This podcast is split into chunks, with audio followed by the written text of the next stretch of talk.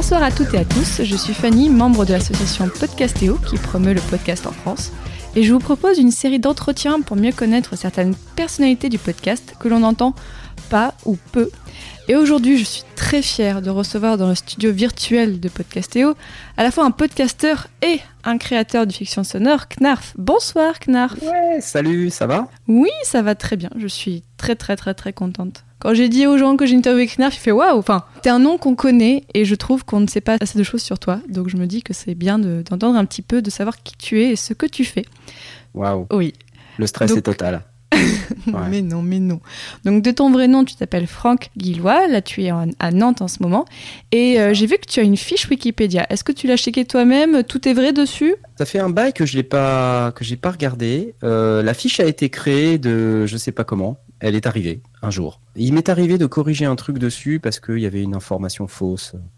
Je sais plus ce que c'était, mais j'ai corrigé un truc dessus il y a longtemps. Bon, bah, j'espère que c'est vrai, hein, parce que je me suis appuyée dessus. hein. Non, je rigole, hein, je suis journaliste, je croise mes sources. Faut pas déconner.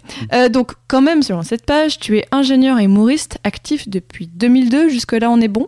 Euh, ouais, en fait, je suis actif depuis euh, bien plus longtemps que ça, mais euh, dans l'ombre. Bon, humoriste, pff, ouais, je sais pas, c'est les gens qui me qualifient d'humoriste. Je sais pas si je suis un humoriste, mais j'aime bien l'humour, on va dire. Une fois qu'on connaît un peu ton CV, donc c'est bon, je voudrais te demander comment tu en es arrivé à faire du son, si on retourne un petit peu à l'origine de tout. Oh là, euh, tu as une, une douzaine d'heures devant toi ou pas On Non, veut la mais- version résumée avec les La version émotions résumée, et. euh, c'est, bon, au fait, je suis musicien et assez rapidement, euh, j'ai voulu m'enregistrer comme pas mal de musiciens en fait, et je suis tombé sur pas mal d'écueils, de problèmes techniques, de questionnements, de toutes ces choses qui font qu'on on n'arrive pas forcément du premier coup. J'ai eu l'opportunité d'aller dans une école de son qui s'appelle la SAE, la School of Audio Engineering. C'est où? C'est une école qui est à Paris, porte d'Aubervilliers. Enfin, à l'époque où j'y étais, c'était en 1995. Ouh là là. C'était porte d'Aubervilliers. Je pense que c'est toujours porte d'Aubervilliers. Et euh, j'ai fait cette école et j'en garde un super bon souvenir. C'est une école qui fait du, de la formation de ce qu'ils appellent audio engineers, euh, Tonmeister à l'époque ça s'appelait. Enfin, c'était assez euh, énorme. Et je suis sorti de là-dedans en me disant, bah c'est cool, euh, je peux être ingénieur du son. Et puis voilà. Et euh, je, je suis arrivé comme ça dans ce truc-là, et puis j'ai gardé cette passion depuis toutes ces années. Alors, une fois que du coup tu avais les compétences, comment tu es arrivé à mettre du son sur Internet? Je ne suis pas ingénieur du son de, de profession, en fait. Je- J'ai j'ai commencé à travailler dans des studios, et euh, en fait, je me suis rendu compte que c'était dur. Euh, c'était dur pour plein de choses. C'était dur parce que en France, euh, dans ces années-là, quoi, 95, on était encore pas mal. Je crois que c'est encore pas mal le cas sur euh, du, copinage, de la cooptation, si tu veux. Les, les mecs qui sortaient des écoles comme moi n'étaient pas vraiment considérés, voire même assez mal considérés. Enfin, il faut imaginer la situation où tu arrives dans un studio et un gars qui est propriétaire du studio ou un habitué du studio, lui, il te regarde d'une manière, tu vois, un petit peu douteuse. euh, il- se demande si tu vas pas le détrôner quelque part. Parce que ces mecs-là, en fait, euh, à cette époque-là, la plupart sont formés sur le tas. Donc ils aiment pas trop quand quelqu'un qui a été vraiment formé dans une école arrive dans leur monde, tu vois. Donc voilà. Bon, euh, du coup, euh, j'ai commencé par là et euh, et puis je me suis dit finalement c'est peut-être pas pour moi de travailler dans les studios. Et puis euh, au bout d'un moment, quand tu bosses pendant quelques mois dans un studio et que tu gagnes rien et que tu te dis euh, est-ce que c'est ça ma vie? Que tu as envie de faire ça? Bah tu te dis peut-être que non, puis tu trouves un autre boulot. Donc je me suis retrouvé dans l'informatique euh, à faire euh, parce que j'avais une spécialisation euh, développement audio temps réel. Et du coup, je faisais de l'informatique, donc du coup, je suis allé chez IBM bêtement, quoi. J'ai posé un CV et puis je suis rentré chez IBM comme ça. Et puis j'ai travaillé dans l'informatique, j'y travaille toujours d'ailleurs. Donc je fais, en fait, le son, c'est plus quelque part un, un hobby. J'irai pas jusqu'à dire que c'est ma carrière ratée parce que je considère pas du tout que ce soit raté. Mais euh, finalement, la manière dont je fais du son aujourd'hui, ça me satisfait. Je- j'ai mon boulot qui qui est plutôt euh, un boulot alimentaire, mais euh, pour lequel je suis assez satisfait de ce que j'ai. Sur le plan de ce que je fais, tu vois, ma carrière dans l'informatique, tout ça, c'est cool. J'ai bien réussi. Et en parallèle de ça, ben, je fais du son et quand je fais du son, je m'éclate. Et donc j'en suis arrivé à faire du son avec des amis. Donc je connais pas mal un certain John Lang, euh, alias Pen of Chaos, qui est euh, un gars que On l'embrasse. hein. on l'embrasse très fort, qui est un gars que je connais depuis, euh, depuis que je suis quasiment adolescent, quoi. On habitait en région parisienne tous les deux. je suis en train de te raconter toute ma vie là, c'est fou.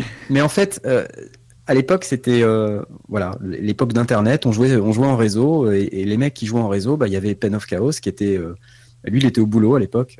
De fil en aiguille, on s'est euh, retrouvé sur euh, en IRL, quoi, donc en, dans la vraie vie, chez des gars qui organisaient ce qu'on appelait des wars. C'était des mecs qui venaient avec leur PC et qui se connectaient entre eux avec des câbles. Ce qu'on appelle des LAN aussi. Des LAN, voilà, c'est ça. À l'époque, on appelait ça des wars, mais maintenant on appelle ça des LAN. Et on se connectait tous ensemble et, on jouait pendant tout un week-end, jour et nuit. Euh, on mangeait des pizzas et on buvait de l'ice pêche. Et puis on a sympathisé de manière assez naturelle parce que c'est un mec qui est hyper marrant et euh, donc il me faisait rire, mais tu peux pas t'imaginer comme il me faisait rire. Et donc j'étais attiré naturellement par ce gars-là, qui, avait un humour détonnant, et donc on, s'asseyait régulièrement l'un à côté de l'autre, ou vraiment pas loin l'un de l'autre. Le son, en fait, c'est venu après parce qu'on voulait raconter l'histoire du clan des Santa Barthélémia. C'était notre clan Quake, les SB ou les Santa Barthélémia. Et donc il y a eu une première version de l'histoire des Santa Barthélémia euh, qui étaient donc euh, les prémices d'une saga audio, avec des épisodes et tout ça. C'est John qui euh, voulait l'enregistrer chez lui. Alors, il enregistrait avec du matériel, je te raconte pas. À l'époque, moi, j'étais à la SAE. Et puis, il me demandait des, des conseils, tu vois, pour enregistrer. Ouais, est-ce que je peux passer ma platine cassette dans ma carte, machin et tout Et moi, je m'arrachais les cheveux. Je me disais, mais qu'est-ce que tu fais? Mais qu'est-ce que... mais tu es fou C'est honteux ce que tu fais, c'est honteux Et donc, voilà, j'essayais de le, de, de lui, ouais, de, de lui apporter un petit peu d'assistance, euh, tu vois, technique, du, consulting en quelque sorte sur le son, euh, avec plus ou moins de succès parce que John Lang c'est un type qui, sait ce qu'il veut et voilà, quand il a décidé de faire un truc, euh, il a besoin de personne, hein, tu vois, donc il, avance à sa vitesse, la plupart du temps avec efficacité, si c'est même tout le temps en fait.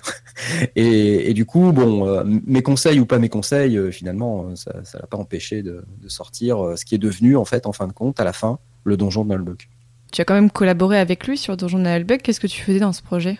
Dans l'univers Nullbuck, en fait, les gens pensent que je suis le nain, mais en fait, je suis pas le nain. Alors, je faire le nain. Euh, Il est temps de rétablir la vérité. Non, mais c'est vrai, je suis pas le nain. J'ai fait, euh, j'ai fait pas mal de voix off euh, dans certains épisodes, et je pense que j'apparais vraiment dans les épisodes qu'à partir de l'épisode 8 ou 9 de la saison 1.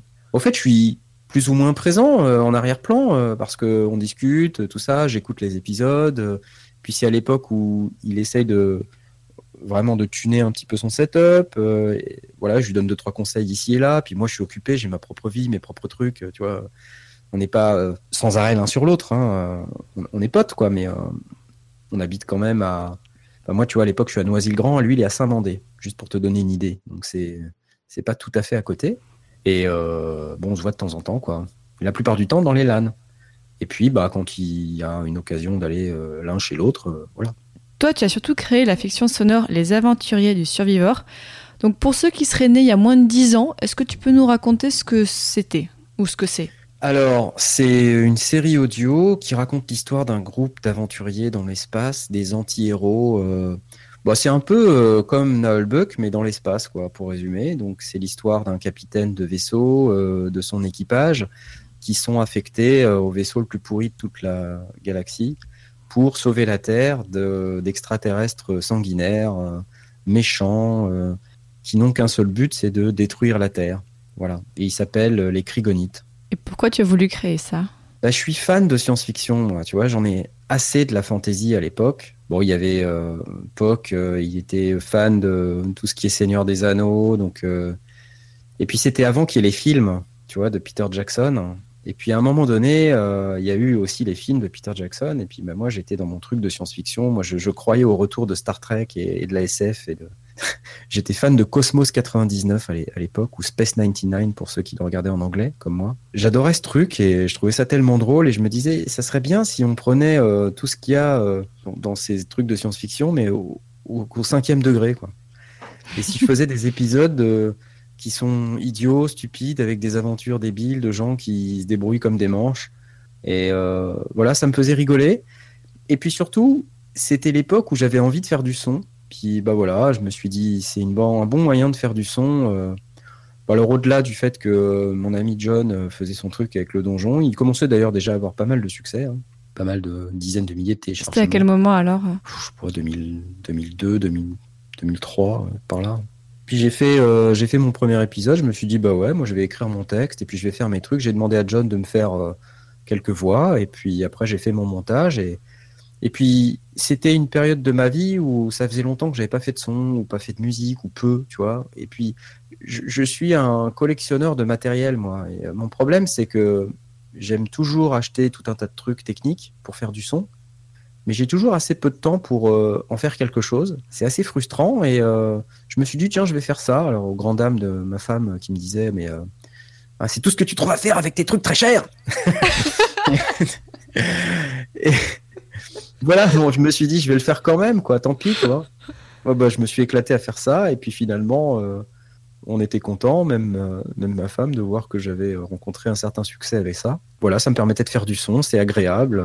Et puis bah, le succès a été au rendez-vous, hein, parce qu'il y a, il y a eu au plus fort de l'activité des aventuriers. Euh, à chaque fois que je sortais un épisode, euh, il y avait 5000 téléchargements dans l'heure. Quoi. Les personnes qui écoutent ce podcast vont peut-être commencer à savoir, parce que je raconte un peu ma vie dans tous les podcasts, mais euh, j'ai grandi donc au Maroc, donc jusqu'à mes 18 ans. Et jusqu'au Maroc, bah, j'ai entendu parler de ce que tu faisais. Et, et j'ai écouté. C'est incroyable. Et ça a duré combien de temps alors les aventuriers du surviveur? Ça a duré euh, jusqu'en 2000, 2016, 2015, je sais plus. Quand est-ce que j'ai sorti le dernier épisode? 2015 Avec une vraie fin? Avec même deux vraies fins.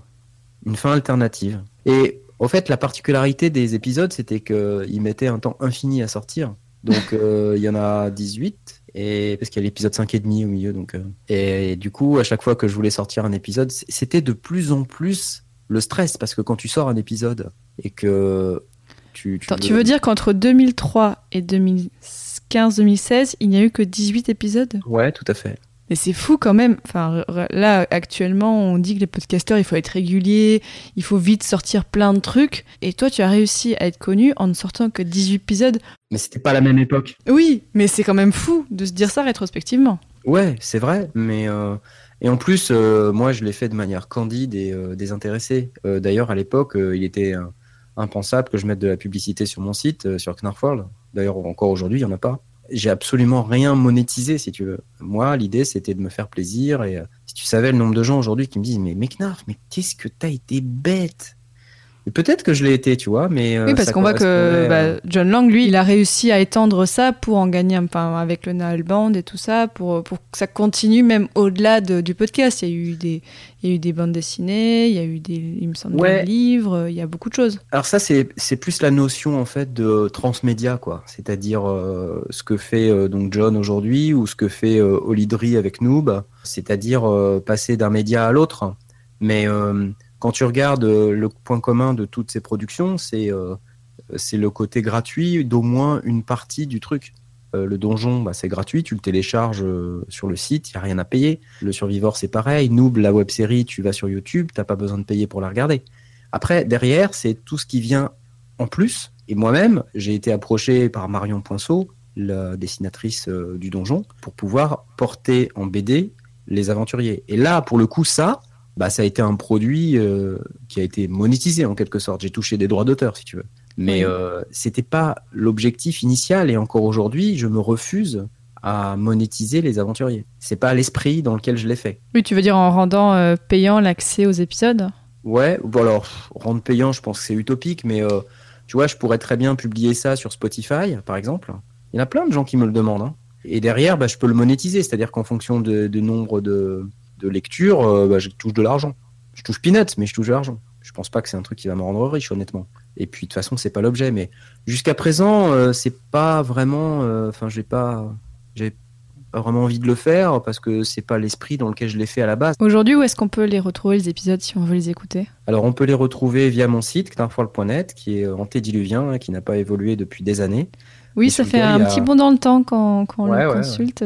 Pour info, il y a, une nouvelle version du site qui a été développée, je crois, il y a trois ans par euh, le Mago, qui est euh, le, fondateur du groupe Magoyonde euh, et qui est aussi le gars qui est derrière la série MP3 chez le Psy, qui est en train d'ailleurs d'être porté en BD en ce moment via un crowdfunding sur Ulule. Un type hyper sympa qui, participe aussi à quelques-uns de mes projets et puis au, Donjon de Nullbuck maintenant, puisqu'il est, enfin au Nullband plus exactement. Il est sur scène avec le groupe Et parfois même, il remplace John Lang qui ne peut plus forcément se déplacer sur tous les concerts.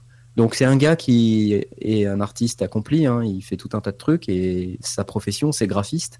Et il m'a proposé il y a déjà ouais, trois ans, peut-être même quatre, de refaire le Knarf World. il m'a fait un site mais d'enfer quoi. C'est juste que j'ai jamais eu le temps de l'intégrer avec mon contenu et tout, donc j'ai le site tout est prêt. C'est vraiment dommage, mais c'est une question de temps en fait. C'est un, trait euh, commun à tous mes projets, c'est que j'en ai 100 000 en parallèle. Et euh, je commence beaucoup de choses, mais c'est difficile de finir. En parallèle du Survivor, qu'est-ce que tu as fait jusqu'à 2014 en termes de son? En termes de son, euh, j'ai fait de la musique euh, qui était aussi en, pour certaines musiques en relation avec le Survivor, donc des musiques un peu idiotes. Euh, tu vois, tu chantes les aventuriers du Survivor dans l'espace. Il y a un truc qui s'appelle Hyperespace qui raconte l'histoire du capitaine qui reste coincé dans les toilettes. Donc je me suis éclaté. J'ai fait des musiques un peu plus sérieuses que j'ai gardées pour moi parce que j'ai pas. J'aime bien m'éclater, j'aime bien m'amuser. Il faut dire que pendant pas mal de temps, j'ai eu un boulot très très prenant qui me faisait beaucoup beaucoup voyager et j'avais pas trop le temps. Et quand je rentrais chez moi, le truc important c'était un de profiter de ma famille et deux de m'amuser le plus vite possible, jouer de la musique. J'ai pas forcément euh, envie de, faire une grosse super production avec euh, un enregistrement compliqué, un mixage compliqué, etc. Moi, j'ai juste euh, envie de jouer, de m'amuser, et puis voilà, basta quoi. Et entre 2012 et 2016 j'ai sorti juste un ou deux épisodes du Survivor sur cette période. Et depuis 2014, tu collabores au Sondier, qui était d'abord, d'après ce que j'ai compris, une émission de radio et qui est devenu un podcast. Qu'est-ce que ça fait de passer de producteur de, fiction sonore à podcasteur? C'est fortuit, euh, puisqu'en fait, euh, j'ai rencontré un gars euh, qui s'appelle Stanislas Signoud, qui est donc le maintenant le fondateur le des croissants, des croissants hein, qui est c'est un type super que je recommande à tout le monde, qui est marrant. Je confirme, euh, il est très gentil. Qui est gentil, qui est euh, talentueux, c'est incroyable tout ce qu'il fait ce type. C'est un type que j'aime beaucoup, donc je d'ailleurs je l'embrasse très fort. je lui souhaite tout le succès qu'il mérite avec sa nouvelle entreprise Les Croissants. À l'époque, il faisait un truc qui s'appelait Synops Live. C'était c'était déjà une web radio avec des technos open source, euh, avec des tas de, chroniqueurs, des tas d'émissions, euh, plutôt sur la, culture alternative, les jeux vidéo. Euh. et c'était hyper marrant en fait ce qu'il faisait. C'était, vraiment sympa. Et en plus, c'était fait, c'était très bien fait quoi. Tu vois, globalement, c'était fait proprement. L'émission de radio, euh, les émissions de radio qui passaient sur Synops Live, euh, déjà ça diffusait en permanence des émissions. Euh, il y avait des émissions en live, c'était rediffusé en podcast. Il y avait tout ce qu'il faut pour faire une vraie radio. Et c'était fait rouler sous les aisselles avec les petites mains de Stan. Mais vraiment, hein. et voilà, le gars, il a vraiment ce talent de créer à partir de rien. Il avait sa propre infrastructure de streaming. Il a tout fait de A à Z je, enfin, voilà, j'avais envie, moi, de faire une émission de radio. À un moment donné, j'ai participé à deux émissions, je crois, sur Synops Live. ça m'avait vraiment plu, c'était fun. Euh, tu n'avais jamais fait avant du podcast de cette façon? Non, j'avais passé un très très bon moment et puis je me suis dit, et, bah, moi j'ai un projet, j'aimerais bien parler de son, d'audio numérique et je voyais que en France, il n'y avait rien qui faisait ça. Et ça manquait, ça me manquait. Et j'avais envie de faire quelque chose. Donc j'ai contacté Stan et je lui ai dit bah voilà, j'ai ce projet, les sondiers, est-ce que euh, est-ce que tu penses que c'est quelque chose qu'on peut faire sur Synops Live? Alors il m'a évidemment tout de suite dit euh, oui, puisque euh, bah, je pense qu'il aimait bien l'idée du projet. et puis je l'ai même questionné sur qui, qui, pourrait m'accompagner, parce que finalement c'est un gars qui, est, qui connaît aussi plein de monde. Et donc à l'époque il m'a enfin, il m'a conseillé, il, a, il a fait le casting en fait. C'est lui qui a fait le premier casting des sondiers. Il a complété euh, l'équipe. Ouais, ouais, complètement. Et donc, il a, il a évidemment intégré l'équipe en tant que candide, parce qu'on avait euh, dans les sondiers cette fonction. Il fallait absolument qu'il y ait quelqu'un qui soit là pour, euh, pour dire eh, stop les gars, je comprends rien, expliquez-moi. Et il le faisait très bien du reste. Et il apportait ce côté détonnant, frais, marrant, fondamentalement marrant, quoi. On a passé d'excellents moments ensemble avec le reste de l'équipe. Et aujourd'hui, donc on était 10 au démarrage des sondiers. On a commencé euh, en janvier 2014, la première émission, dans le stress total, avec euh, donc 10 sondiers autour de la table virtuelle.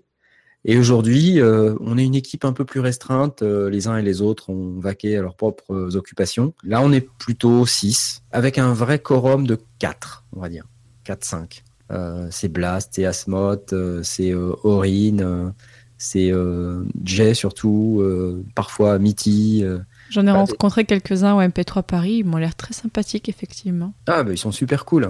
On est devenu une bande de copains parce que c'est des gens que je connaissais plus ou moins, dont j'avais entendu parler, avec qui j'avais probablement même discuté euh, sur les réseaux sociaux ou sur le forum Netophonix le forum des, sagas MP3, hein, qui, existe toujours d'ailleurs, super truc. Et puis, euh, en les ayant dans l'équipe, euh, on est devenus beaucoup plus proches, on est devenus amis. Et euh, aujourd'hui, on, voyage ensemble. On va, on va en Allemagne, à Francfort, on va à Los Angeles, on fait les salons sur l'audio numérique, les techniques du son. On s'éclate, on s'amuse, on fait du vlog, on fait des vidéos YouTube, on fait du podcast évidemment. Donc, pour répondre plus précisément à ta question, qu'est-ce que ça fait de faire du podcast quand on vient de la, de la série MP3 C'est une autre vie, c'est autre chose. C'est voilà, je tourne une page. J'ai bien aimé faire du son. Euh, tu arrêtes totalement la fiction sonore?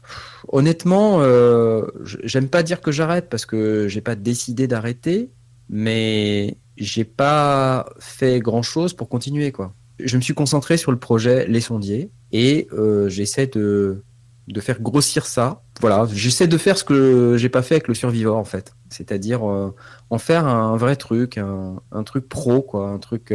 Pour gagner de l'argent? Bah, Plutôt pour euh, avoir une assise, si tu veux. Parce qu'aujourd'hui, il euh, n'y a pas, à part Audio Fanzine, qui est euh, le seul média qui est vraiment présent sur Internet. Il y en a d'autres, hein, je, m'excuse pour tous ceux qui, qui, vont se sentir spoliés par ce que je viens de dire, mais honnêtement, je pense qu'il n'y a pas beaucoup de médias qui traitent de l'audio numérique et des techniques du son.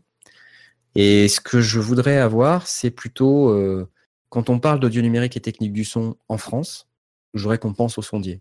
Voilà. Je voudrais que ce soit naturel et que les, gens euh, qui sont dans ce milieu-là, dans cette, euh, euh, qui, qui, écoutent ce genre de choses ou qui, sont intéressés par ce sujet, se disent, bah aujourd'hui, il y a un acteur qui est majeur qui s'appelle les sondiers. Voilà. Après, si on peut en faire notre boulot, super. Euh, je reste réaliste. Hein. Euh, aujourd'hui, on génère euh, quasiment pas de revenus avec ça. Hein. On fait de la publicité sur YouTube et la publicité sur YouTube, sur les vidéos, ça gagne peanuts. Donc aujourd'hui, ça rembourse juste l'infrastructure de serveurs et tout ce dont on a besoin pour fabriquer nos émissions. Juste, juste. Voilà. Et ça paye pas plein d'autres trucs qu'on dépense à côté, comme par exemple nos voyages, le matériel en plus qu'on achète, euh, ce genre de choses. Donc les sondiers aujourd'hui, ça me coûte plus d'argent que ce que ça m'en rapporte, mais je le fais avec plaisir si tu veux. Comme beaucoup de gens dans le podcast quand même. Ouais, voilà, ouais. Mais euh, j'aimerais bien, hein. j'aimerais bien que ça me rapporte plus et que ça, peut-être que ça devienne, euh, peut-être pas les sondiers en soi. Je veux dire la chaîne YouTube, le podcast, je sais pas si je vais pouvoir le monétiser à hauteur d'en faire un vrai travail, tu vois, qui me rapporte suffisamment pour vivre. Mais euh, je compte sur euh, la génération des opportunités que les sondiers, ça peut apporter. Que ce soit pour des collaborations avec des artistes, euh, avec des entreprises, des marques. Tu vois, parce qu'on rentre vite dans un rôle d'influenceur en quelque sorte. Donc on dépasse le cadre du podcast là. Dans les sondiers, vous parlez de son. Comment ça plus précisément Est-ce que tu peux m'expliquer? Bon, On parle surtout de ce qu'il faut pour fabriquer un programme audio, que ce soit de la musique, de la fiction sonore, pour prendre un live pour faire tout ce qui a trait au son en fait, hein, pour faire un podcast évidemment. La manière dont on approche euh, la problématique, c'est euh, on s'adresse aux débutants, aux home studistes qui n'ont pas forcément la compétence ou le temps de partir de zéro et puis de, se documenter, de se former, de... et on répond de manière assez directe euh, aux sollicitations des auditeurs qui nous disent ou qui nous posent des questions. Tu vois. Sur notre podcast, on a une rubrique Ask Sondier dans laquelle on répond Maintenant, à chaque émission, il y a cinq ou six questions d'auditeurs. Et en général, ces questions, elles sont génératrices de débats. On en discute, on se dit, tu vois, par exemple, quand quelqu'un dit bah, comment on fait pour euh, enlever la ronflette, euh, les buzz dans l'audio, alors on, on essaye de, parler de ce qu'on peut faire techniquement, et puis après, on essaye de voir dans quel cas on a de la ronflette, euh, qu'est-ce qu'on peut faire en amont pour l'éviter plutôt que de le faire en aval. Enfin, tu vois, tout, un tas de débats comme ça qui sont intéressants à la fois pour les auditeurs, mais aussi pour nous. On apprend plein de trucs nous-mêmes, quoi en discutant entre nous, euh, bah, certains ont des expériences euh, qui sont plus dans le domaine ou moins dans le domaine euh, du sujet dont on est en train de parler. Et du coup, on apprend plein de trucs. Donc c'est hyper intéressant. On a l'impression d'être dans une discussion entre potes à l'apéro, tu vois. C'est vraiment ça qui fait que le machin dure, parce que c'est pas une contrainte. Quand on arrive le lundi soir et qu'on se dit c'est les sondiers, c'est cool, on sait qu'on va discuter entre potes d'un sujet qui nous intéresse. Alors, je suis désolée, je vais poser la question qui va peut-être casser toute l'ambiance et peut-être que tu vas tu rage quitte en disant non, mais j'ai quand même quelqu'un, je ne donnerai pas de nom parce que je suis journaliste et je protège mes sources, qui a dit mais les sondiers quand même, leur son il est pas top. Qu'est-ce que tu arriver, hein. Je suis désolée, hein, c'est pas très agréable, mais voilà. Euh. Bon, alors après, il y, a des, y a des gens qui, qui aiment et qui n'aiment pas. Euh, à l'inverse, on a aussi d'autres gens qui nous disent euh, votre, votre son, il est super. Donc voilà, ça dépend. Hein, on n'est pas dans des studios. Ce qu'il faut voir, c'est qu'on est tous chez nous. On a aussi, aussi Internet qui rentre en ligne de compte. On a de la latence. On a potentiellement on s'interdit pas de, de hurler parce que c'est des trucs sur lesquels on est voilà, on règle le niveau une fois pour toutes, mais euh, dans les sondiers, on hurle beaucoup. On, rit, euh, on parle doucement, on parle fort. Euh. Alors, dire que le son est pas top, enfin moi, sur l'ensemble des podcasts que j'écoute, j'ai c'est pas mon impression. Hein, bon, désolé, voilà, c'était la question désagréable, mais je me devais de la poser quand même. Revenons à quelque chose de plus sympathique. Mm. Là, on est en 2018, à l'heure où on enregistre ce podcast. Comment tu vois l'avenir des sondiers et même plus généralement, comment tu vois ton avenir dans le podcast? Bah, On va continuer. Hein. Euh, moi, j'ai une caractéristique, c'est que j'ai de la suite dans les idées et euh, j'aime bien continuer quelque chose. Quand je démarre un projet, j'aime bien qu'il continue au moins jusqu'à ce qu'il soit dans un état un peu clos, conclusif. Euh. tu vois, par exemple, Survivor, c'est vrai que je ne sortais pas des épisodes de manière très régulière, mais j'ai toujours considéré que le projet il était ouvert et je continuais. Et en termes de longévité, si tu veux, le Survivor, ça a duré 14 euh, ans, quoi. Tu vois, 15 ans. Alors, je connais pas mal de séries MP3 qui se sont arrêtées assez rapidement, en fait. Des gens qui démarrent un projet et puis qui, au bout de 2-3 ans, pof, c'est terminé. Il n'y a plus personne. Les sondiers, j'entends bien à ce que ce soit la même chose. C'est-à-dire que tant que on n'est pas sur euh, quelque chose qui tourne en rond et qui, qui n'a plus raison d'être, je vois pas l'intérêt que ça s'arrête. C'est pour ça qu'on a investi euh, tout ce qu'on a investi, à la fois en termes d'argent, en termes de temps, en termes de construction de la communauté, en termes de, de vraiment se connaître les uns les autres. Euh. J'ai pas l'intention que ça s'arrête. Après, il y a le podcast dans un premier temps. Il y a aussi la chaîne YouTube. La chaîne YouTube, c'est un peu plus compliqué. L'audio, c'est plus facile que la vidéo. Moi, j'aimerais bien que ça, que ça, ça, démarre un peu plus fort aussi sur la chaîne YouTube. On vient de passer euh, 4000 euh, abonnés là, il y a quelques semaines. On est parti en mois de septembre, on avait, euh, on avait 400 ou 600 abonnés, quelque chose comme ça. Septembre 2017. Donc on a multiplié quasiment par 10 notre nombre d'abonnés en 9 euh, mois. Oui, quand même. Bah, j'aimerais bien que dans les 9 mois qui viennent, on fasse la même chose en fait. Parce que ça, ça assoit, si tu veux, une certaine notoriété. Et c'est pas vraiment pour l'argent, parce que l'argent, même à 10 000 abonnés, tu gagnes rien, quoi tu vois, tu gagnes 100 euros par mois hein, si tu vis pas avec 100 euros par mois. Par contre, tu as une assise. Tu es devenu un acteur presque incontournable parce que bah, on n'est pas beaucoup déjà et puis euh, et puis du coup ça génère des opportunités parce que c'est surtout ça qui est important. Ça nous permet par exemple d'avoir accès euh, avec certaines marques des opportunités. Ça peut être des opportunités de sponsoring, ça peut être euh, le moyen d'avoir accès à un événement, le moyen et de le couvrir. Par exemple, l'année dernière, on a réussi comme ça à, se faire sponsoriser pour partir à Los Angeles à trois quand même. ah oui, quand euh, même. Bah oui, et on n'a pas payé nos billets d'avion. Hein. Ça nous a permis de couvrir le plus gros salon du monde sur l'audio numérique et les techniques du son qui s'appelle le NAM, qui est à Los Angeles. C'est ça que je vois pour l'avenir des sondiers. Après, euh, oui, si j'arrive à en faire euh, mon job, pourquoi pas, mais enfin, je veux dire, je pense qu'à court terme, même à moyen terme, c'est un truc, ça risque pas d'arriver, tu vois. Ça reste quelque chose qu'on fait en, en plus d'un boulot qu'on a et éventuellement, euh, tu vois, je peux peut-être passer euh, à temps partiel sur mon job pour consacrer du temps sur les sondiers si vraiment ça me rapporte suffisamment pour pouvoir le faire. Mais je pense pas qu'à à aucun moment ça puisse me faire vivre. Tu vois.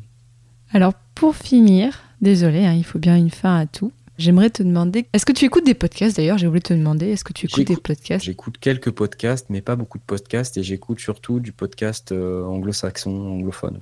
Est-ce que tu aurais quand même un podcast francophone à nous conseiller? Ah oui, bah moi j'ai écouté un peu Une fille, un podcast, euh, j'ai bien aimé. De Karine. Euh, qui recommence son podcast, qui avait un peu arrêté, si j'ai bien compris. Oui. Et j'écoute j'écoute un peu TechCraft aussi, de temps en temps. Et sinon, c'est plutôt des podcasts anglophones sur le son, justement. Par exemple, j'écoute Sound on Sound, euh, Sonic State. Euh, Sinon, j'écoute Les Croissants. C'est comme un podcast, non? C'est l'actualité. C'est le podcast en actu. Bah, merci beaucoup, Knarf. Bah, merci à toi. Interview.